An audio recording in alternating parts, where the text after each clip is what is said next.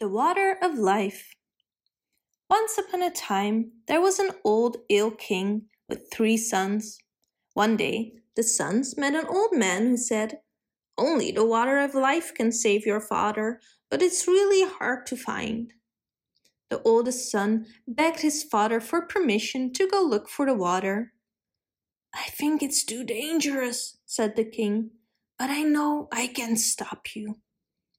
Though the prince acted as if he was a brave savior, he thought to himself, If I'm the one who gets the water, our father will appreciate me most, and I will inherit the kingdom after he dies. So he went on his way, and after a while he came across a dwarf who asked him, Where are you heading to with such haste? It's none of your business, answered the prince. The dwarf didn't like this and wished for bad things to happen to the prince.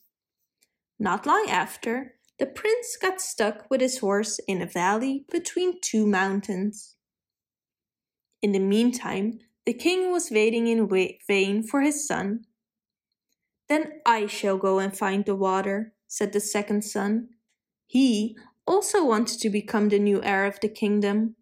After a while, this prince also ran into the dwarf, who asked him, where are you traveling to with such haste?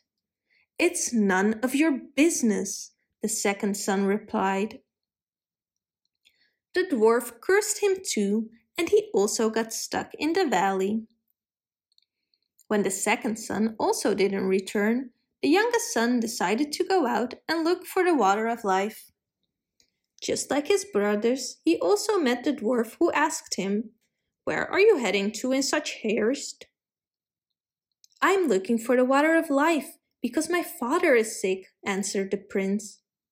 Do you know where to find it? asked the dwarf. No, said the prince.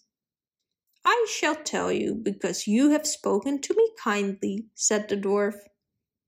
From the well of an enchanted castle you can get the water of life, the dwarf continued. To get there, I shall give you an iron rod and two pieces of bread. When you hit the castle gates with the rod three times, the gates will open. You shall see two lions that will roar loudly, but if you give them the bread, you can get the water without issues. But you will have to be quick. When the clock strikes twelve, the gates will shut and you will be trapped in the enchanted castle. The prince thanked the dwarf and went into the castle without trouble. He walked into a room where he saw a beautiful princess who saw him as a savior. She kissed him and promised to marry him the next year. She also told him where the water of life was, but also that he had to hurry, and just before the clock struck twelve, he had left the castle with the water for his ill father. In a great mood, he headed home and again met the dwarf who said, You did well.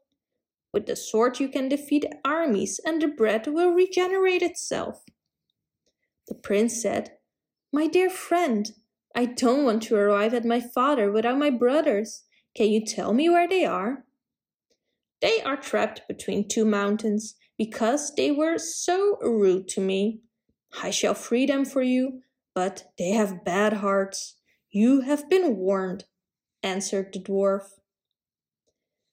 The youngest brother was happy to see his brothers again, and together they traveled home. On their way, they crossed a country where there was war and hunger. Without doubt, he gave his sword and bread to the local king so he could handle his problems. In a second and third country where they traveled through, the same thing happened. The prince had saved three kingdoms. After that, the fellowship continued by ship, and the two older brothers got jealous.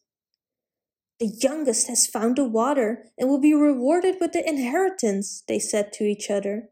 To prevent this, they forged a plan. They waited until the brothers slept and stole the water of life and put sea water in his flask. Upon arrival, the youngest son gave the water of life to the king, but after drinking it, he only got sicker because he drank salty seawater. Then the oldest brother stepped forward and said, He tried to take the credit, but we have the real water of life. And the king only needed one sip of the water, and he was as healthy and strong as in his youth. Because the king thought that his youngest son had betrayed him, he gave a hunter the order to kill him. Luckily, the hunter liked the prince and let him live. A little while later, three wagons with money, gold, and gems arrived at the king as a reward for the help his youngest son gave to the three kingdoms. This made his father think, and he deemed his son innocent. Oh, what have I done? If only he was still alive, the king cried. Then I made the right decision, said the hunter. Your son is still alive. This overjoyed the king, and he made it known that his son could return. The princess, in the meantime, had paved a gold road and said, He who will drive straight over the path to the kingdom is the real one. He who will drive next to the path is a cheat. First, the oldest brother tried, but when he saw the gold path, he thought, It's a waste of the gold. So he drove next to the path and was rejected by the princess. The second brother did the same and was also rejected. When the year passed, the youngest brother appeared, and his mind was so occupied with the princess that he didn't even notice the path was made of gold.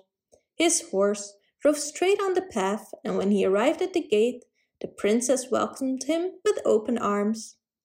You are my savior and lord of the kingdom,